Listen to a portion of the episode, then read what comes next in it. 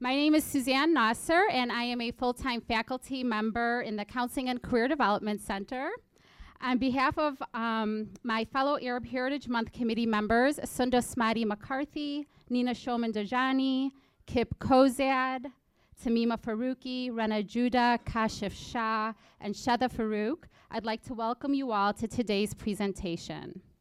Before I introduce the topic and our amazing presenters, I'd like to thank the Celebrating Diversity Task Force and um, Moraine Valley for giving us the opportunity year after year to celebrate Arab Heritage Month. I'd also like to thank um, Troy Swanson and all of the library faculty and staff uh, for welcoming us into this awesome space year after year. I'd also like to thank our instructors, Mike McGuire, Mary Fafalis, Dr. Mahaswais Dababna, Kip Kozad, um, and any other teachers that are in the house uh, for bringing your students today. For those of you that are unfamiliar with Arab Heritage Month, it has been celebrated here in Chicago since 1991 when the Advisory Council on Arab Affairs successfully lobbied the City Council to honor Arab heritage during the month of November. How many of you knew that November was a designated month to celebrate Arab heritage? Show of hands. Cool, so some of you. It was created to help eliminate discrimination, bigotry, and racism against people of Arab descent by educating the public about Arab culture, civilization, and contributions to society. It is also an opportunity for us as Arabs to rejoice about who we are and to take pride in our rich culture, history, and traditions, especially at this difficult time in which Arabs and Muslims are criminalized, scapegoated, and politically attacked every day.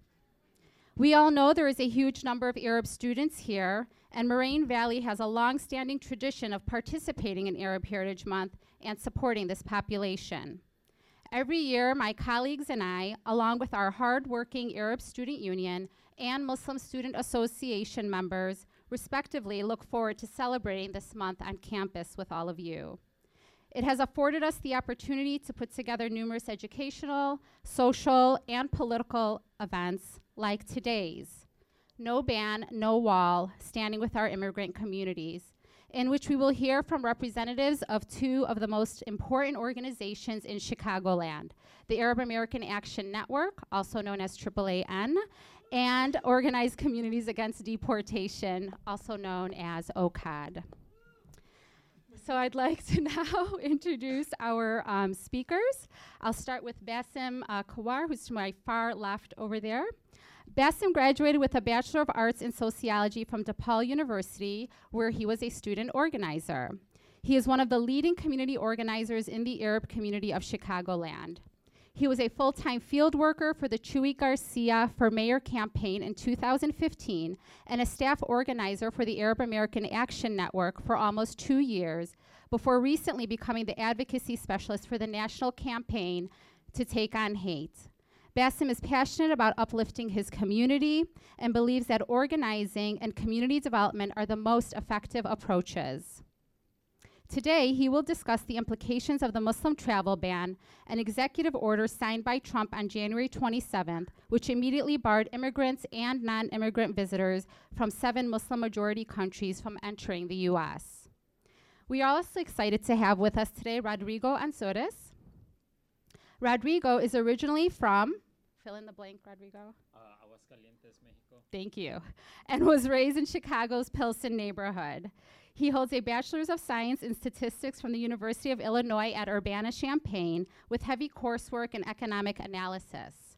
Rodrigo started organizing with OCAD in 2016 and is currently supporting their policy and deportation defense work. In his day job, Rodrigo works at the Illinois Safe Schools Alliance, working with inspiring young people and writing LGBTQ centric policies for school districts across the state. Outside of work, Rodrigo loves spending time with his family, being outdoors, and trying new fruits. His focus today will be on DACA and OCAD's work of fighting detention, deportations, and criminalization. So before I turn it over to our presenters, um, we have a couple of students who really called on their courage and wanted to share uh, their journey with all of you. Uh, one of them, with permission, um, has asked me to read um, her story to all of you. Uh, so I'm going to do that, and then I'm going to turn it over to uh, Karina, who will also be sharing um, her family's journey with all of you.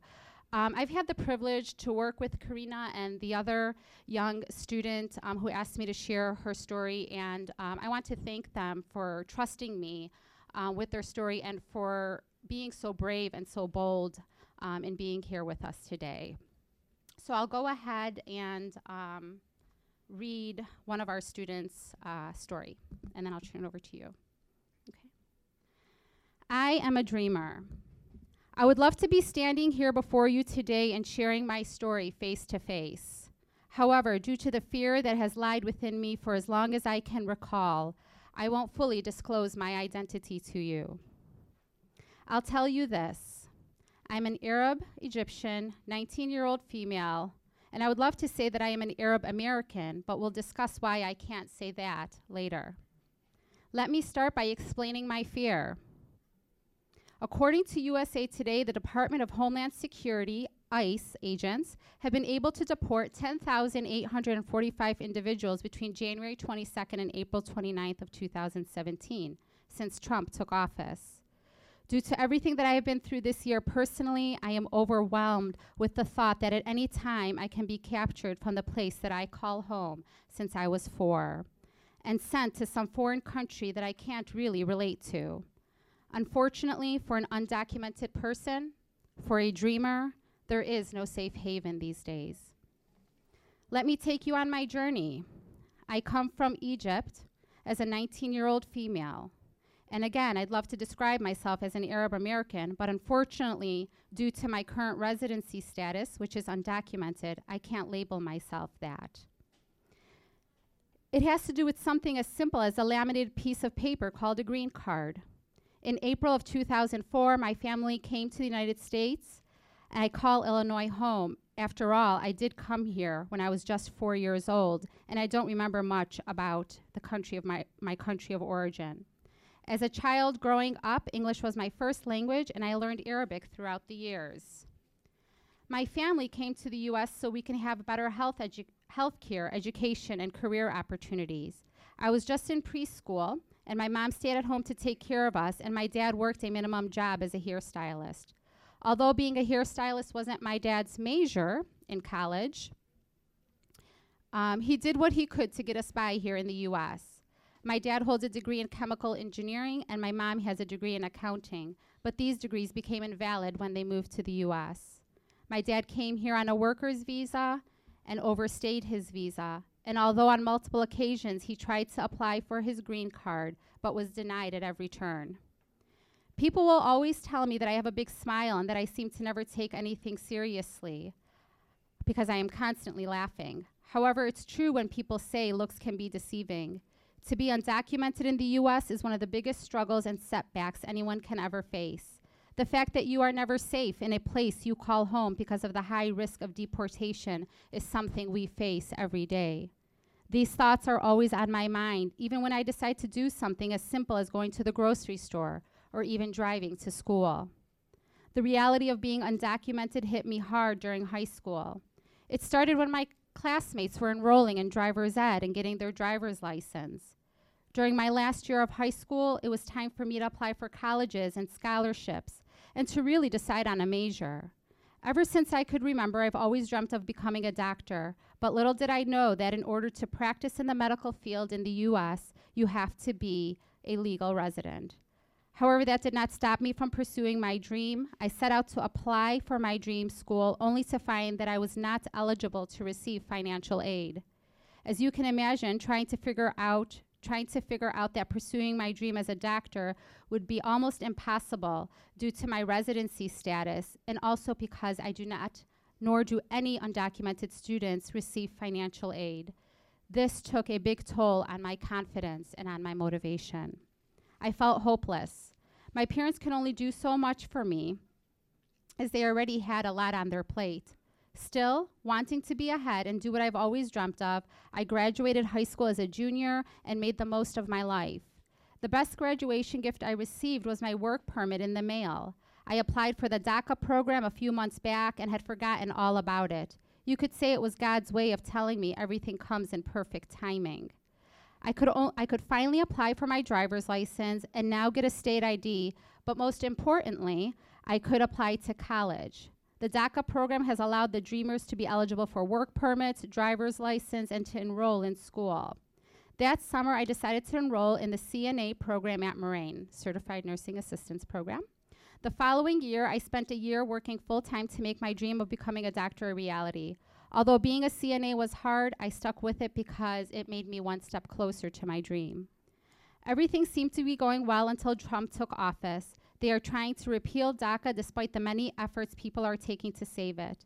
The DACA program gave 800,000 dreamers hope, and now it's slowly fading into the shadows again. Our future is in their hands, and we must be strong and we must fight. To be a dreamer is to have different layers of personality, from the hopeful, innocent, and dreamy layer to the hardworking, dedicated, and strong layer, to days of hiding in the shadows and living in fear because you are reminded of the deportations taking place. Today, I'm showing you all of the all showing you all the layers that make up my personality. I'm thankful for how far I've come, and I'm thankful to be supported by such an amazing group of classmates, professors, friends, and family. I'm thankful to call Moraine Valley my second home because if it wasn't for the support this school has shown to the Dreamers, I wouldn't be here today telling you my story.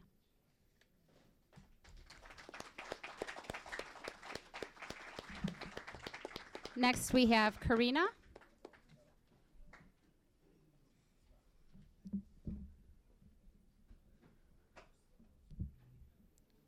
Hi, my name's Karina. I don't know if you could all hear me.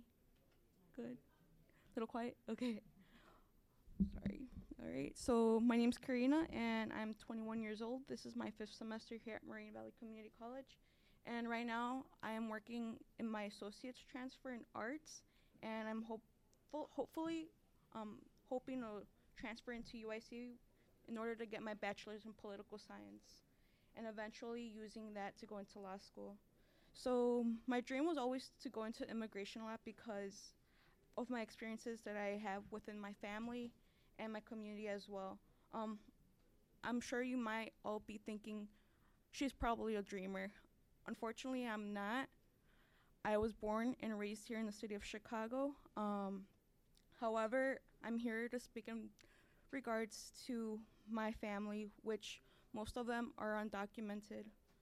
So it's not easy to talk within my family situation. Most importantly, in regards to my dad, because for my dad, he is undocumented.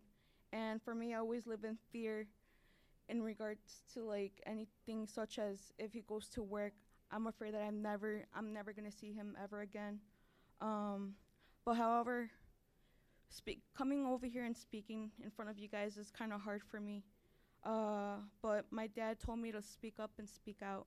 So here I am today speaking in regards to um, my father and how he is as a person, and that not what you what you guys hear on the TVs or anything in the news is not what you guys think it is. My dad's someone to be proud of. He works very hard and helps his family to strive and become someone better in the future. He values education and encourages me to do well in school. He's someone that is involved in the community and volunteers with our church. So he's someone that you might call an example of a perfect American. He doesn't involve in crimes. He's rarely outside doing anything bad. He doesn't sell drugs. He's not a rapist. So he's not one of the names that Trump called in regards to many of immigrants. Um, well, the only reason why I'm here is that I want to point out these things because our administration says that the exact opposite of us, and they were all supposedly bad hombres, and that we are rapists and that we are criminals. I'm here to ask you guys to challenge these these hateful comments and to challenge the policy that am- impact our families. Thank you, and thank you for hearing me out. Thank you. Okay, thank you to our um, students and their testimonies. I'd now like to turn it over to Bassem and uh, we will have time for Q and A at the end of um, their talk. All right, good morning, everyone. Can everyone hear me well? Loud enough? Uh, I would like to start by thanking Susanna and the committee for putting uh, this program together, this panel, all, all the organizing that came into this. Uh, so today I'm here to talk to you about the Arab American Action Network. I'm going to refer to, it as the AAAN. Uh, going to talk about uh, some of the programs that we have, uh, who we are as an organization and what we do. Uh, then we're going to get into the Muslim ban organizing and how we managed to do what we did at O'Hare Airport. And then from there, we're going to shift on the implications on the students, uh, the, the student community. Uh, what is it? One, two, three Muslim bands later. Uh, so first, uh, to talk about the AAAN, uh, the Arab American Action Network, uh, at the AAAN, uh, we strive to strengthen the Arab community in Chicago and the southwest suburbs. Uh, we focus on building the capacity to be active agents for positive social change.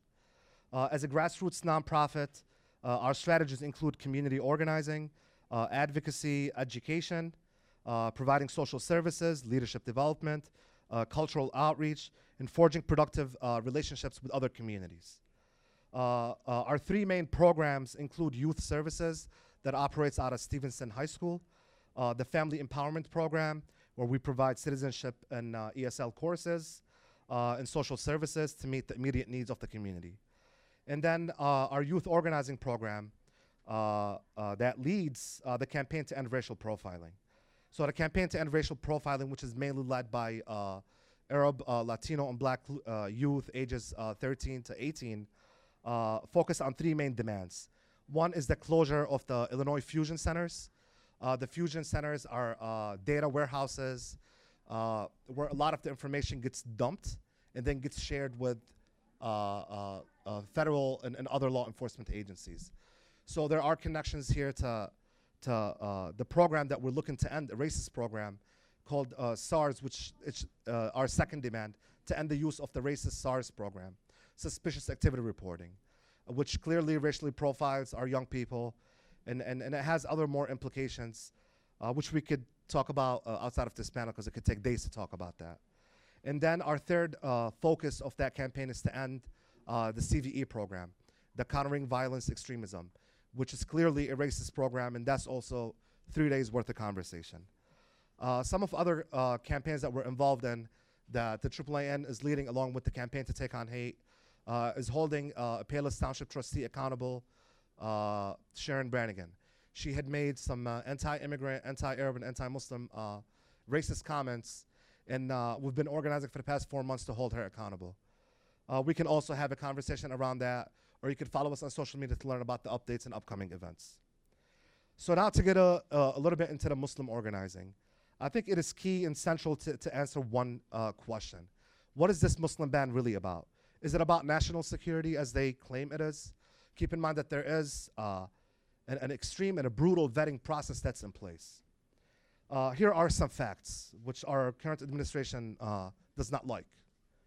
Uh, the US uh, has bombed or involved in destabilizing uh, every single one of the countries on the first Muslim ban, the seven countries, and, and the entire region overall.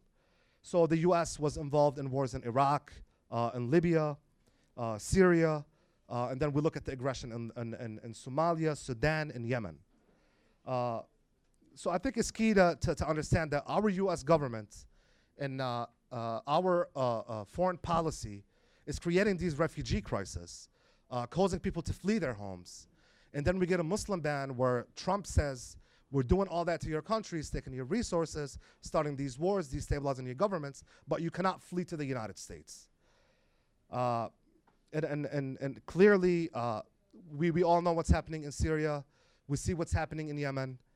And, and, and we truly understand that this Muslim ban, uh, along with the Jeff Sessions and his Department of Justice and the implications on the black community, and then ICE and the Department of Homeland Security and their implementation memos are all dangerous policies. So the Muslim ban is not the only dangerous policy, and at the AAAN, we made that clear since day one. Uh, so our response uh, post the election has been focused on building a broad response team. Uh, so with the Muslim ban organizing, uh, we focus on creating a platform uh, uh, uh, for, for Asian Americans, for Africans, for Latinx community, black, labor, and, and, and other oppressed folks to discuss our collective resistance. So it was never just about the Muslim ban, because once again, it is a dangerous policy, but other kind of policies impact a lot more people. And we will get into numbers as we talk about the impacts on students. Uh, for us at the AAAN, it was not just a tactical decision to build that broad response. It is actually a strategic uh, uh, sort of tactic, a strategic approach. Uh, the AAAN has a long decade, decades relationship with the immigrant rights community, and, and we also work directly in solidarity with the movement for Black Lives, especially with the Chicago Alliance Against Racist and Political Repression. So the Chicago Alliance are leading one of the most important struggles in the city of Chicago. It's around their CPAC uh, ordinance and their CPAC campaign. So a little bit about CPAC, not gonna get too much into details, uh, but CPAC stands for Civilian Police Accountability Council. So the Chicago Alliance is calling for the city of Chicago uh, to create an all-elected uh, uh, council that monitors police crimes and, and holds police officers accountable. And of course, we know how the city of Chicago is responding to that. Uh, democracy doesn't work too well in Chicago.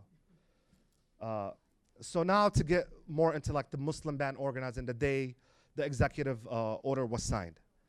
Uh, as folks might have seen, thousands of people made it to airports all across the country.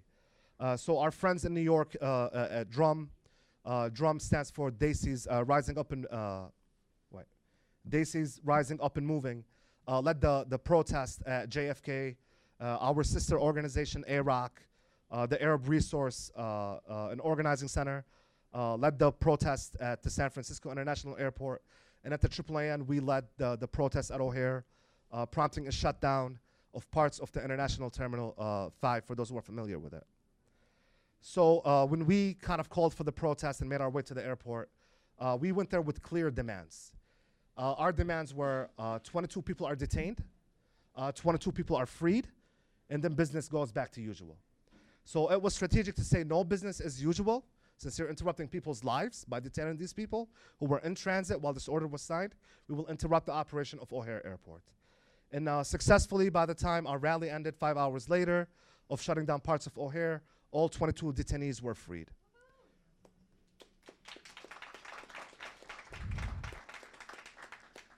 So, uh, post that weekend, which was a Saturday and Sunday, uh, there was another strategic sort of approach to our organizing, which was taking these protests to the city of Chicago and shutting down major streets uh, on a weekday around 5 p.m., which I'm pretty sure OCAD could talk more about uh, that strategy and what it means to shut down business. Of course, people leaving the city at 5 p.m. around traffic time.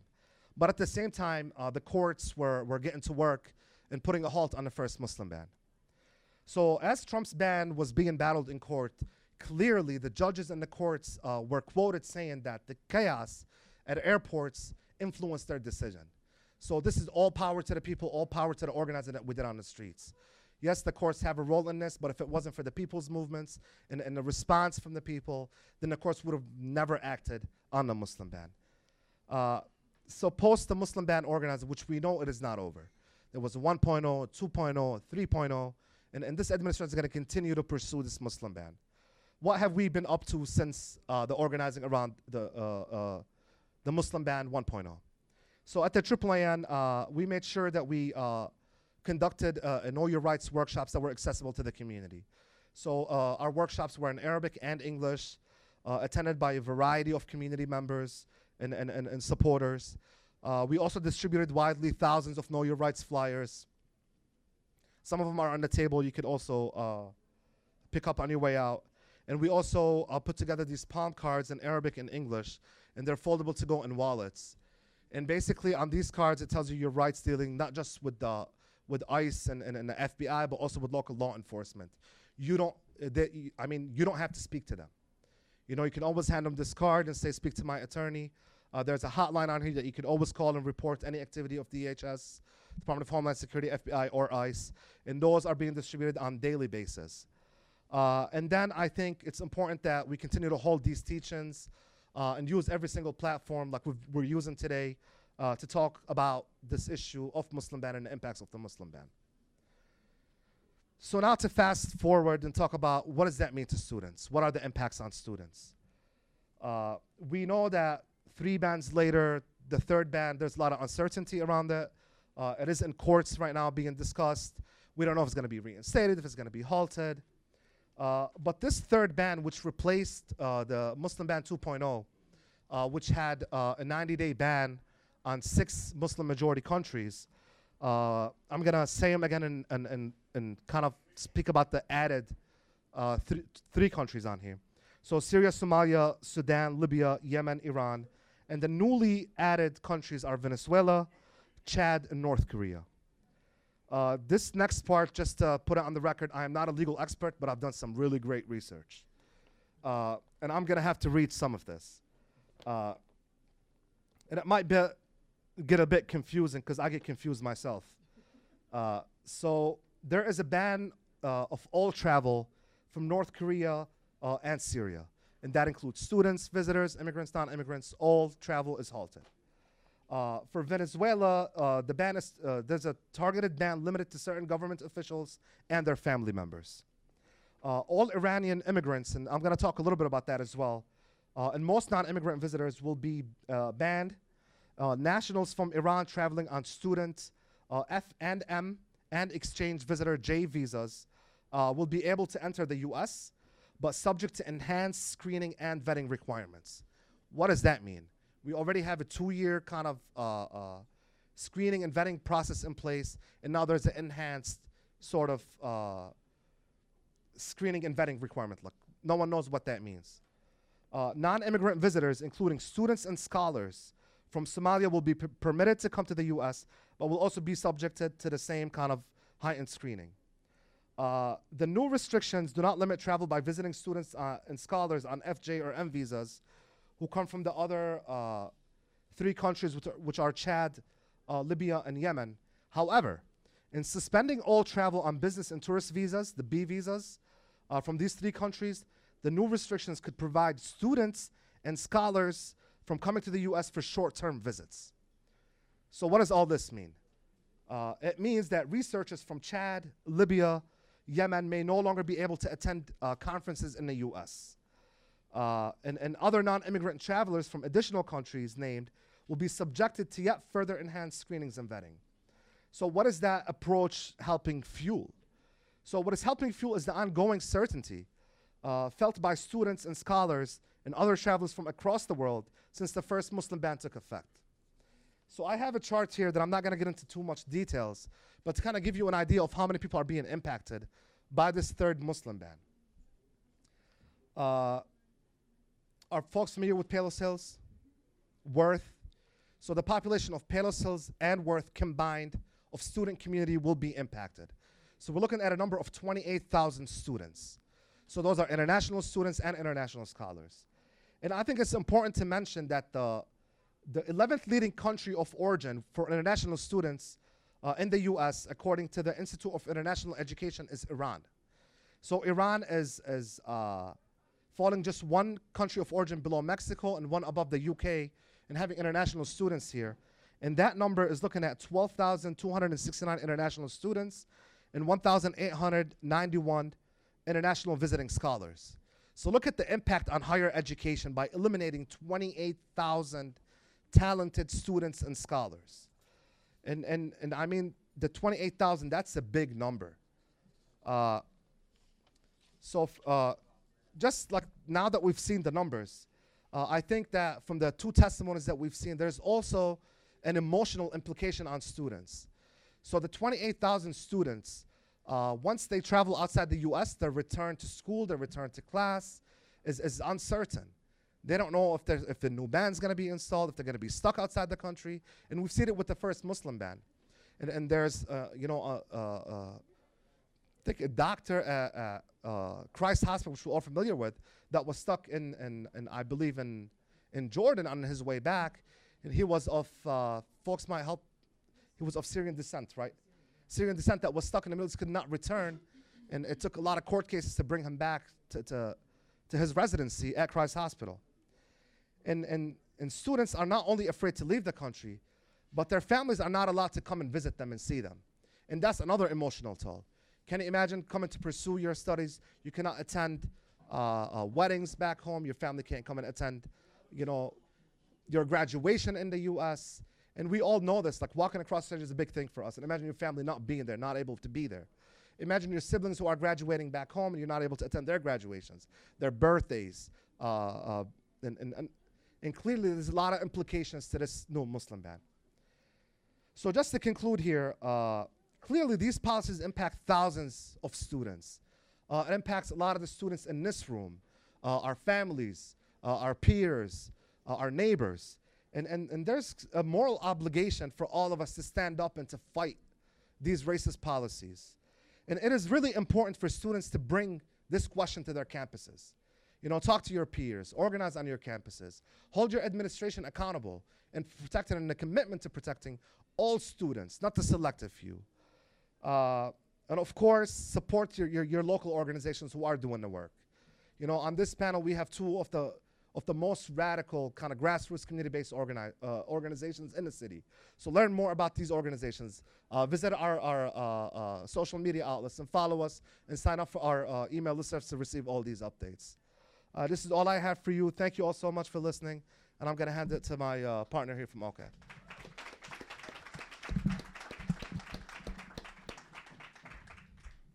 Hi. Um, can folks hear me okay? Is this thing on? I can't tell. Um, so just by a show of hands, so I can get a read of the room, how many here, how many folks here know what the DACA program is or have heard of the word DACA? Okay, some. Um, of those folks, how many think they could articulate really well what the DACA program is? A few more. Okay, cool. Um, and then, well, I think that gives me enough frame of. Or, and then, how many folks know who OCAD is in general?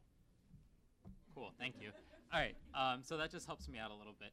So I'll begin by talking about OCAD and the work we do, um, and then I'll talk a little bit about DACA because I feel like that's probably pertinent to this like campus and the students here. Um, and then OCAD doesn't have a really organized response to the rescission of DACA, the DACA program, so I'll just tell you then about what the work is that we are doing in the city of Chicago. Um, and so OCAD stands for Organized Communities Against Deportations, right?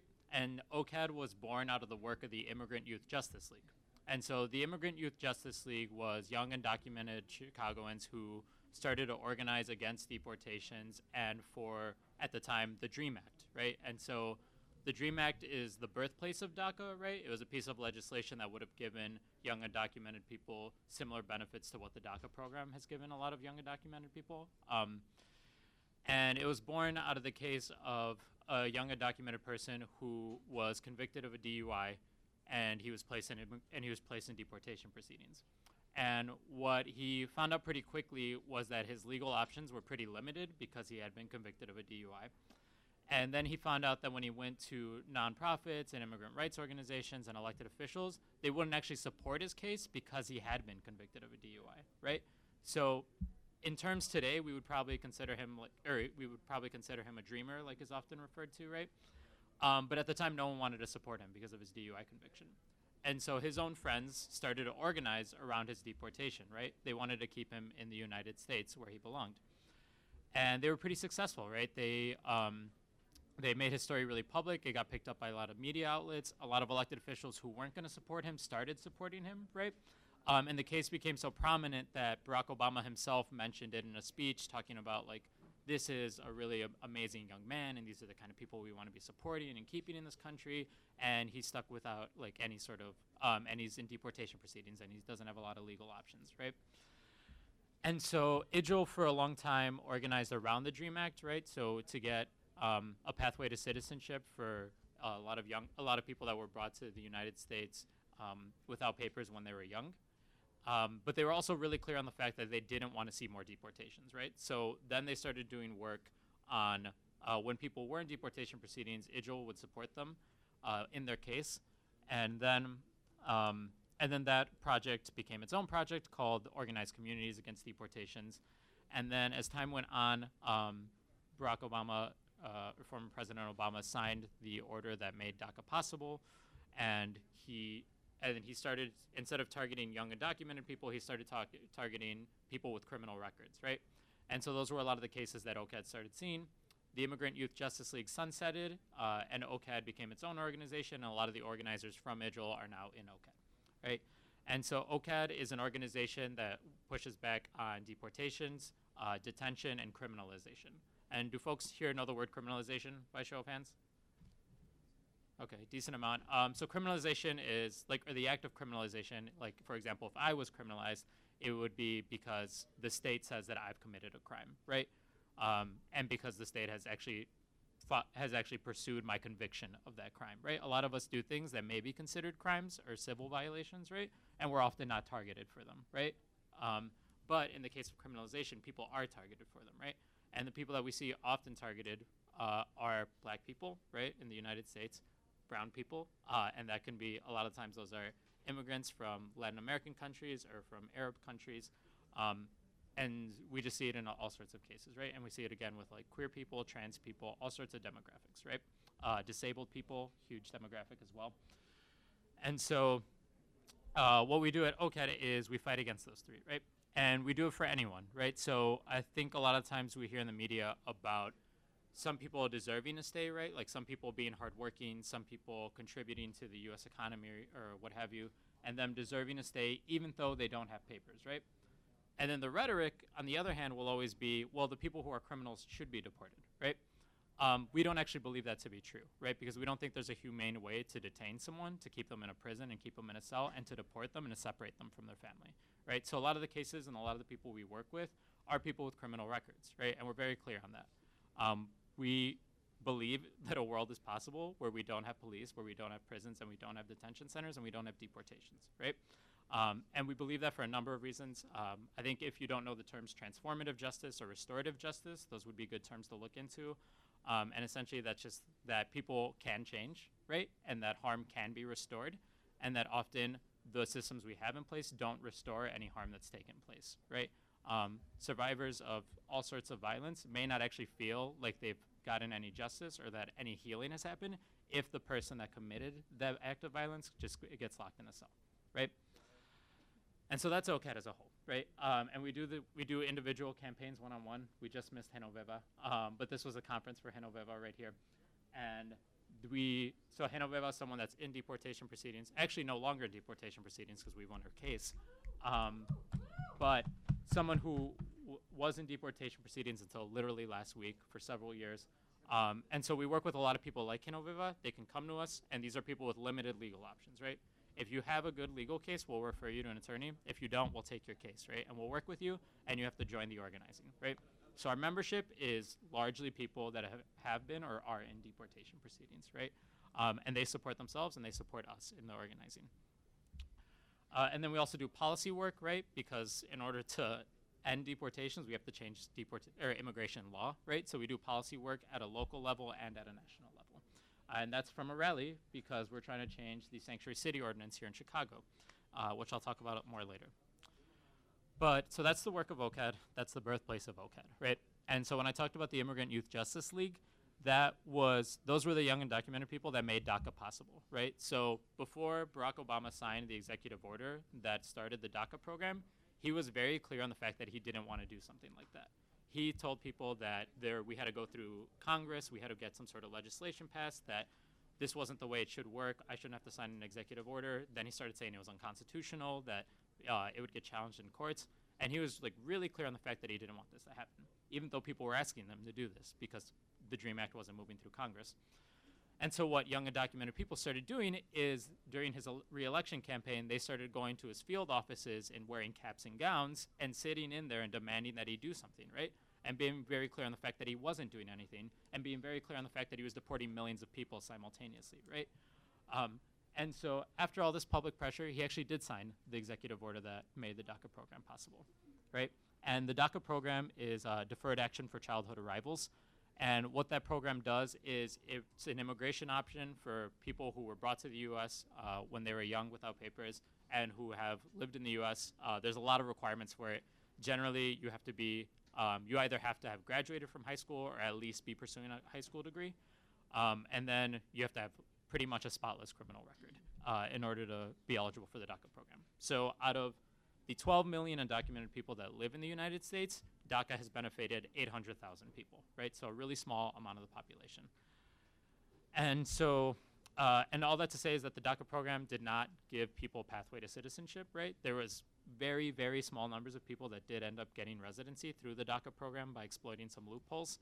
But other than that, people who were accepted into the DACA program got a work permit, they got a social security number, um, and they were able to use this stuff like attend college at a four-year university, uh, open bank accounts, uh, get health insurance, get uh, work in places that required work authorization, right? And so I would say that the stuff that students need to know about DACA um, is that young undocumented people made DACA possible, like I've said multiple times uh, up here, right?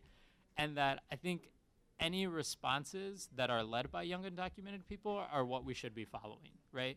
I think there are going to be a lot of people in Congress, um, a lot of U.S. citizens uh, that are going to tell us what we need to be doing, right, and how to best respond to it. But I think the people we should be listening to are the people that are most directly impacted, right? And so if a DACA recipient is telling you to do something, or if a group of DACA recipients is telling you to do something, we should be following their lead, right? Because without people like them, we wouldn't have had the, we wouldn't have had DACA to begin with. Um, and so if any of you saw Nancy Pelosi's press conference, like a month ago, two months ago, possibly, uh, she was sh- shut down by a bunch of young undocumented people. Did folks see that in the news? Um, so Nancy Pelosi, huge Democrat. I don't know what her status is in the DNC right now, um, but very large picture, a very large member of the DNC, very prominent Democrat. And she held a press conference talking about like the DACA response, and young undocumented people shut it down. Right? They stole the mic. They uh, hijacked her press conference. And they were very clear on the fact that the Democratic Party has deported 3 million people in the eight years Barack Obama was in office, right? And that whatever response was going to come from the Democratic Party could not come with deportations, right? That they could not trade the DACA program or some version of it for a border wall, right? Um, and there were very mixed responses to that, right? Some people were really upset about this. Some people thought that these people were misguided and that they should be actually working more, or they should be thankful that Democrats are doing anything for them right. Um, so very mixed responses. Uh, about like a week or two weeks later, Nancy Pelosi came out and said that she any similar program to the DACA program would not come with a border wall attached to it, right? So it worked, right? These young undocumented people were effective in their organizing, and I think we just need to keep looking at them uh, if we're gonna if we're gonna ever figure this out. So, as OCAD though, we don't have an organized response to DACA because our work, although we deal with, un- or uh, because we work with undocumented people and because OCAD's leadership is undocumented, I'm not, I'm a US citizen, um, just to be clear on that. Um, we focus on deportations, detention, and criminalization, right? And so we, right now, what that means is that we don't see anything positive happening at the federal level, right? We don't expect Congress and Donald Trump to sign something that is good for immigrants, right? And that will lessen the number of deportations, right? Like that's not something we're expecting. So we're looking at local policy change, right? And so have folks heard the term sanctuary cities? Yes? It's in the news a lot. And so a sanctuary city, there's no clear legal definition of it, but it's essentially a city that will limit its cooperation with ICE. There is essentially no major city in the US that does not cooperate with ICE in some way, shape, or form. It just says that they will limit it. And so each city has its own limits that it imposes. Some counties will do it. Cook County actually has a really strong ordinance. The city of Chicago, not so much. They're very clear on the fact that they will share information with federal government, um, even ICE, right? So if you are stopped by the Chicago Police Department and then um, your information is sent to the fusion centers that Bassem talked about, that information will easily be shared with ICE, and ICE will know exactly where you live um, and what your name is and how old you are and all this other information about you, right? Um, so they're very clear on the fact that they're willing to do that. They're also very clear on the fact that they believe this rhetoric that is in that is everywhere essentially that criminals deserve to be deported, right? Um, the weird thing is that their definition of criminal um, often doesn't actually mean that the person has been convicted of a crime. So what they define criminal as is someone with an outstanding criminal warrant, right? So that means someone like a state's attorney thinks you've committed a crime, and so they're going to issue a warrant for it. You haven't been convicted of it. You haven't even been in a courtroom yet, probably. But someone out there thinks you might have done it, and thus the city of Chicago thinks you don't actually deserve any protections from ICE. Um, what? And then the second one would be if you've been convicted of a felony, right? And sorry, I didn't even talk about the scope of the ordinance. So the way that they define sanctuary is essentially if you're detained but if you're arrested by CPD, they won't turn you over to ICE directly, except in these four cases, right? So if they arrest you and they see you have an outstanding criminal warrant, they'll hold you for 48 hours until ICE comes to get you. Uh, and then if you have a, a felony conviction and they stop you on the street and they arrest you for whatever reason and they see that felony conviction on your record, they'll hold you 48 hours until ICE comes to get you. The thing with that is that you can only be in CPD custody and have a felony conviction if you've served your time, right? Because CPD doesn't go to prisons and arrest people, right? They arrest people in the street, right? So if you have a felony conviction and you've been arrested by CPD, you've actually served your time, right? A judge or, or jury has said, this is the debt you owe to society, and you've paid that debt, and yet still the, Chi- the Chicago Police Department and the city of Chicago doesn't think that you deserve to be in this country, essentially? And then uh, we have if you're included in a gang database, right? And gang databases exist everywhere. Chicago has one that we're doing a lot of work on right now. And so there are essentially not very clear guidelines on who gets put into the gang database and why, right? Um, it can be for something as simple as the clothes you're wearing, right? So if you're wearing a red and black hat and someone stops you on the street, they take your information, they can put you in the gang database, and you'll never even know it because there's no way of knowing if you're in the gang database. And so we have a case right now of Wilmer, um, Wilmer Catalan Ramirez, and he is a Guatemalan immigrant who lives on the who lives on the southwest side of Chicago, who has been stopped by the po- police because he's brown and he lives on the southwest side of Chicago, right? Um, and if in his stops, he was at some point he was put in the gang database, right? That information was shared with ICE, right? Because the city of Chicago thinks that this is a definition of criminal, and we're willing to share that information with ICE. ICE came to his home, even though he had been the victim of a shooting, like I think it was like five weeks earlier, and he was paralyzed on the left side of his body, still is. Um, they came to his home, they arrested him, they broke his shoulder, they detained him, and they gave him really shitty medical care in detention until he sued, and a number of um, and a number of hearings later, a judge mandated that he get better better medical care. He's still in detention. He's just getting better medical care right now, right? And so what we found out was that well, so his wife recorded the whole thing on Facebook, uh, put it on Facebook Live, got in touch with media outlets, found out about us, was put in touch with us, and we've been supporting her the whole time. And we've uh, through some uh, through a legal project that we work a little bit with, we've been able to submit a lawsuit against the city of Chicago for having this ordinance that allows his information to be shared with ICE, CPD for sharing his information with ICE, ICE for detaining him and breaking his shoulder on what are essentially false charges, and uh, the detention center for giving him bad medical care. And so, uh, what we found out now through this lawsuit, because the judge has mandated that certain things be turned over by certain parties, is that he's actually in the gang database twice, right? For two different times he was stopped by the police, and both of them are opposing gangs in his neighborhood, right? And so this is what like the this is what the what the ordinance for the city of Chicago says is okay, right? Like they say you're in a gang database. We don't know what that record looks like. We don't know who put you in there. We don't know for what reasons, but we're actually okay with sharing your information with ICE. So that's the third carve out, and that's a lot of the work we're doing right now, uh, specifically on that carve out. Um, and then the fourth one is escaping me right now. Oh my goodness, criminal warrant, felony. Oh yeah, and then if you're in, if you're currently in court proceedings for a felony, which again means you haven't been convicted of a felony, it just means that a state's attorney issued a warrant, and right now you have a court case with either a judge or a jury where they're trying to figure out whether you've actually committed the crime. So those are the four exceptions of the city of Chicago. Um, and that's our largest campaign right now, specifically the gang database work. Uh, if any of you live in the city of Chicago and would love to learn more about that, we have a lot of organizing meetings come up. You can talk to me after this. Um, and so, and then that's the largest campaign we're working on. Um, the Sanctuary City, specifically the gang database, and Wilmer's campaign, right? Uh, trying to get him out of detention because he's still in detention and has been for several months now. I think it's been about seven months now. And if some of this is like very enlightening, um, or sounds powerful, or seems like stuff you want to get plugged into, or stuff that you want to get, or stuff that you want to support, um, we're ask. You can like us on Facebook, and we're constantly asking people to call someone, or write to someone, or email someone, or sign a petition, right? And when you see that stuff, it's pretty easy to be like, what is this actually going to do, right? Like, if I call this person, are they going to actually listen to me? If I sign this petition, who does it get turned over to? We ask people to do that because it works, right? So, in the case of Genoveva, who's not up there, um, she's a grandma from Berwyn who has been in, who was in deportation proceedings for a very long time.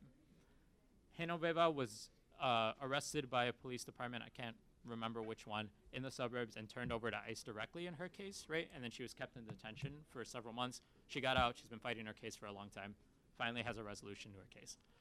Um, in her case, we were constantly posting on social media telling people to call the field director for the ICE office in Chicago. So the Chicago ICE office controls the ICE operations in the entire Midwest. Uh, I can't remember which state specifically. And there's a man there who has the power to stop any and all deportations in the Midwest, essentially, right? And so we're constantly calling him and telling him to stop the deportation of a specific community member. So if you like us on Facebook, you'll see who that community member is. You'll have the number to Ricardo Wong is his name, and you'll be able to call him. If you see a petition, fill it out. If we ask you to email someone, please email someone. Um, and then what Bassem said, I think, is really powerful as well, in that you can organize, you can organize locally and nationally, right? So you can do stuff on your campus to hold people accountable, right? If your campus says we want to support DACA recipients or we want to support Dreamers or whatever rhetoric they're using, you can actually hold them accountable to that, right? So if DACA recipients aren't eligible for financial aid in the state of Illinois, which they're not, then what is the campus doing to meet that gap, right? Like, are they providing scholarships to young undocumented people so they can attend school here? Uh, and then nationally, there's all sorts of ways to plug in, right? Um, I would say Mijente is a really good national group that we're connected to, M I J E N T, um, not how you would traditionally spell, spell it in Spanish. But they're a wonderful group. Um, you can always get plugged into their work there, and they'll keep you updated on all sorts of national work. Oh, there's Genoveva. Damn, she's gone again. Um, but that's Genoveva. Um, and then I would say, like, really micro things that you can do on a one to one basis is when you hear people talking about like a hierarchy of immigrants, you should feel free to try to interrupt that, right? And try to change their thinking a little bit, right? So if people are like, we need to keep uh, DACA recipients safe and we need to deport all these other people, right? We need to deport criminals. What defines a criminal, right? Um, and why do you think it's so important for that person to be deported, right? When there's all these other solutions that our criminal legal system here in the U.S. says that we have, right? And if that person is deported, will they stop causing harm to people what, and wherever else they go, right? We don't know that, right? We don't, and chances are, if the only thing that's done to meet the to address the harm that's happened is changing their address, chances are that that harm's going to keep happening. Um, and that's about everything I have. So thank you.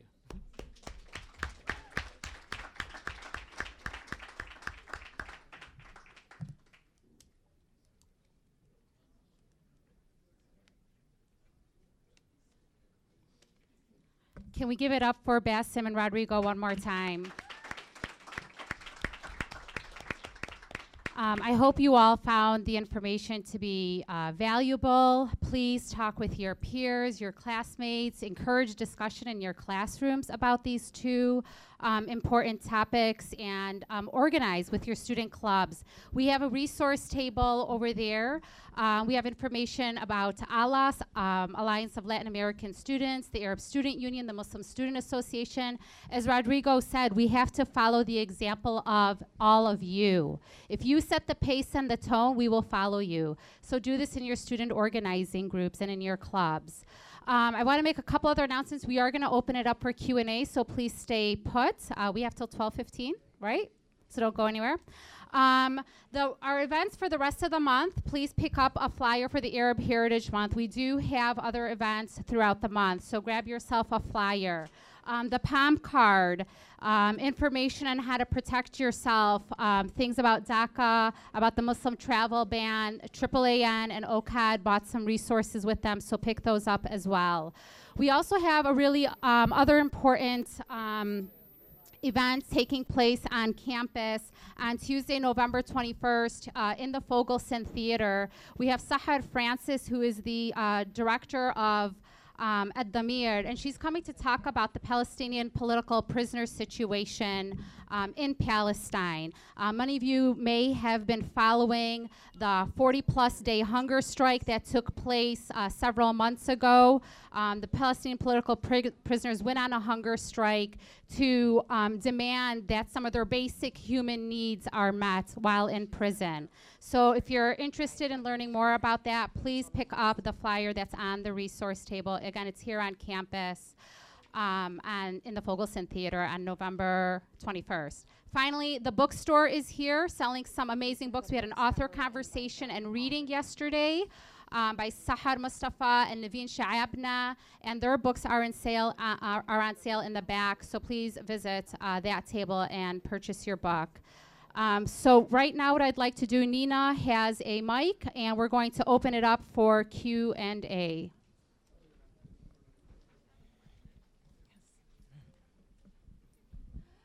Um, hi, Rodrigo, right?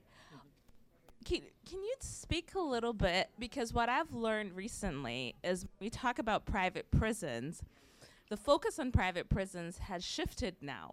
Mm-hmm. So now what I've learned is that the private prison industry is now investing in prisons for undocumented immigrants. Can you speak a little bit to that? Have you guys had any work with that? Do you know anything about that?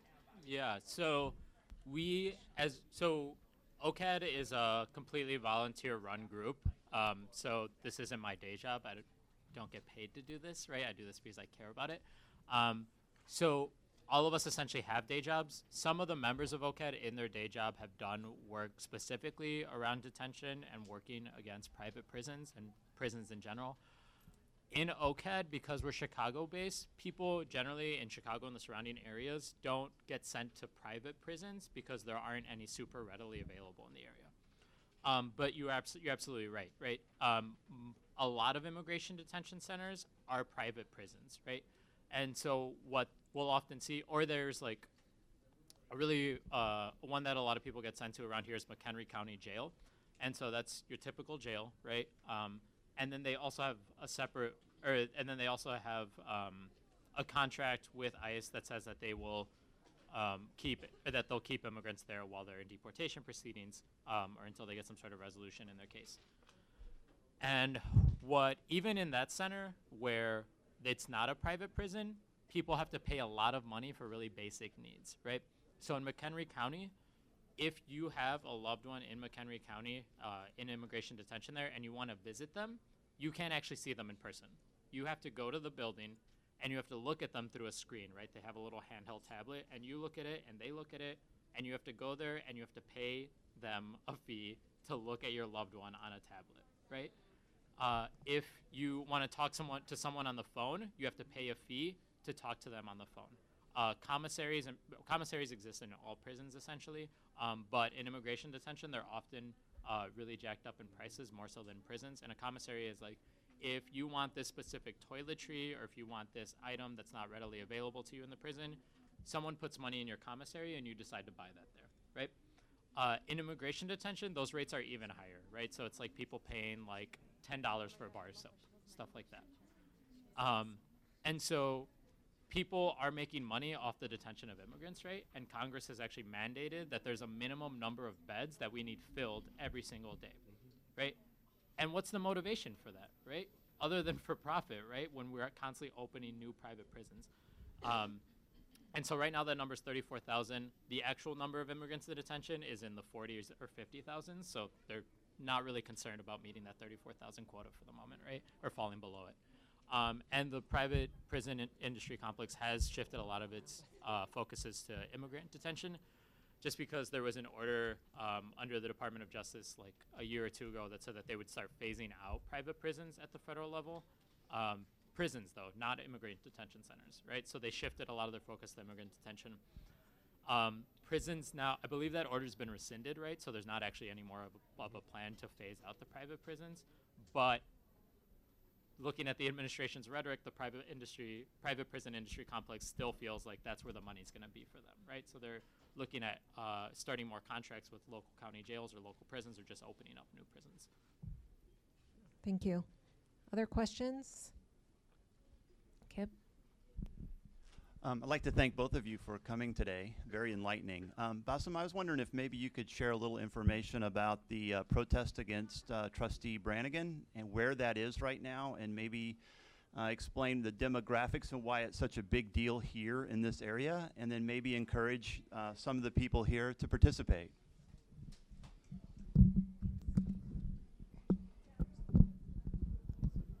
Oh God.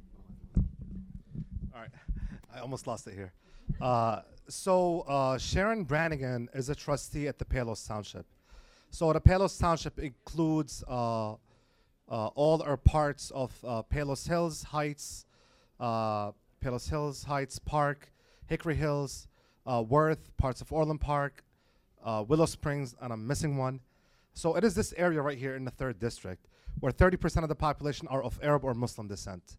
Uh, so this trustee was making very anti-Arab and anti-Muslim racist comments, and uh, she sits on a board of uh, uh, with with four other trustees uh, who clearly have not taken a stand on her comments. Uh, she had bef- before, you know, behind her First Amendment right that it's her right to free speech to go after Middle Eastern students. You know, to to to, to have this claim, which also we always want to avoid the the good versus bad immigrant because that's not the narrative that we're pushing. But her claims were that the schools are filling up with uh, undocumented or with Middle Eastern students without proper documentation. Uh, she claimed that women who wear the hijab, the Muslim veil, uh, are not dignified, uh, and, and other claims. So there was kind of like an uprising in the community around these comments. And of course, we see what's happening all over the country with, with the kind of racist rhetoric, uh, with this administration kind of an emboldenment of, of white supremacy in their attacks. I mean, it was evident in Virginia. And the response from the community is to go after this trustee. Uh, she refused to, to apologize to the community. And once that refusal came in, we demanded her resignation. So for the past four months, we've been packing, uh, rallying uh, at the general meetings. Uh, the township have been trying to avoid the community. So they've postponed the last meeting three times. Uh, with no notices, they hold special secret meetings to kind of get their work done because we've been interrupting business as usual. Hundreds of community members, many in this room, have been attending these. Uh, the next uh, uh, township meeting was supposed to be the 25th. They postponed it to the 20th. So we, we assume it's going to be the 20th, and their kind of excuse was we can't find a venue that's uh, going to accommodate all community members. Because the community's taking a stand that we were not going to host this township with this racist trustee on our premises. Uh, I know Moraine Valley was one of those schools. The school on 111th, I forgot the name of it. Uh, Stagg, uh, the library, uh, the Chateau Del Mar, the, the, the Hickory Hills Country Club, all refused to host this meeting. And now they're taking it back to the township on 108th and Roberts Road. So it is your community. Be there and, and make sure you complain. And follow our campaign page. So. Thank you. We have a question up front. Mary? Thank you, also, gentlemen. This was very edifying. Um, so my question is to play kind of a little. Of course, I'm in agreement with both of you. How do we allay the fears then of people who maybe lack the understanding of these? Because obviously, these are very nuanced topics. There's a lot of things I learned from you that I had no clue about um, from both of you. So how do we allay people's fears about security? Because that seems to be sort of the as soon as you throw out the, the term anything having to do with national security or people's fears of any kind of whether it's terrorism or crime or whatever, you get them. They're sold. So what? How how do we combat against that? And it's a very general question, so take it in any direction you want to. But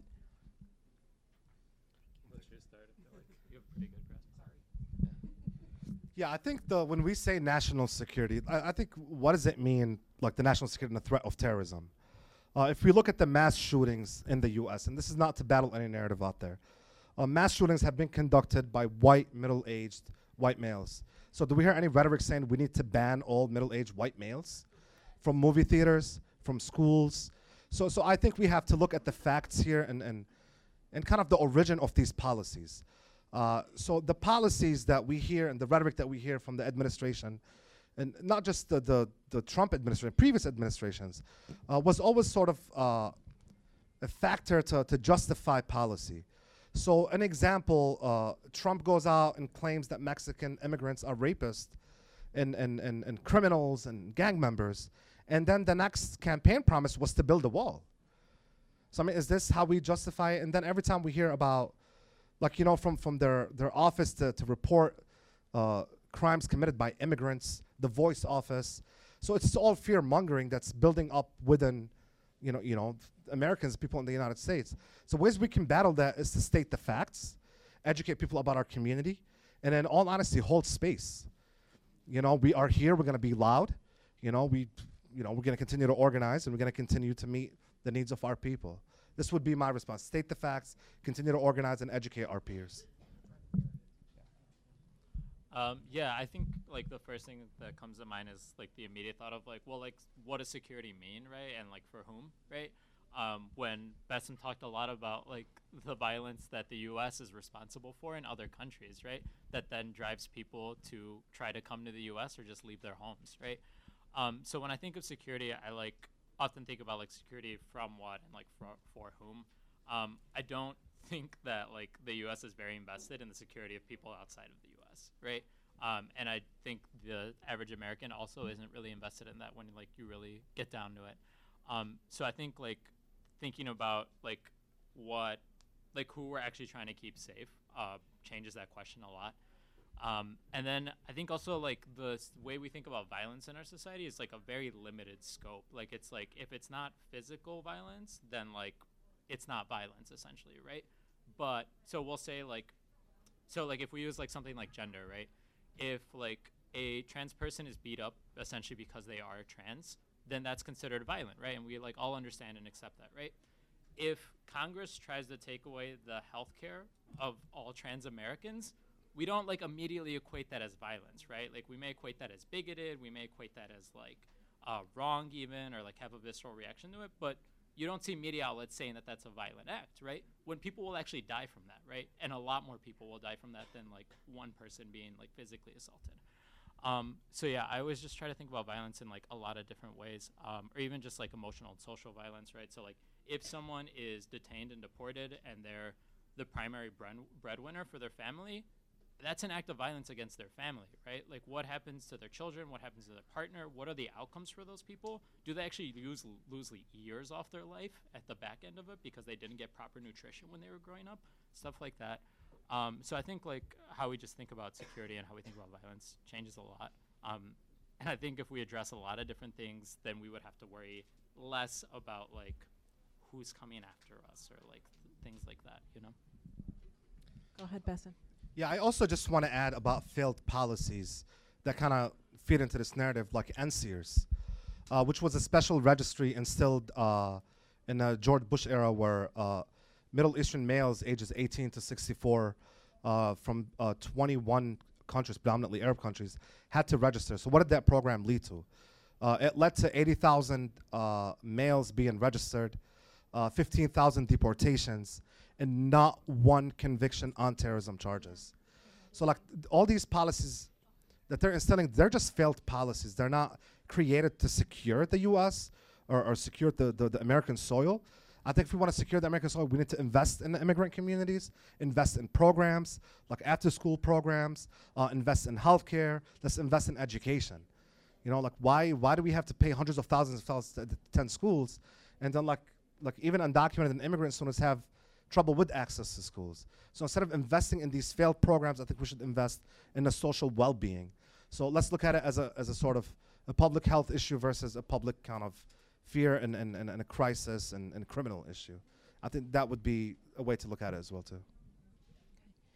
Um, Suzanne's going to be coming up to make some closing remarks, but I do want to say I think Bassem and Rodrigo are going to hang out for a few minutes afterwards, so you can approach them and speak to them and get some advice one on one or ask them some questions. I personally want to thank you both for coming. Um, I really appreciate everything you shared today.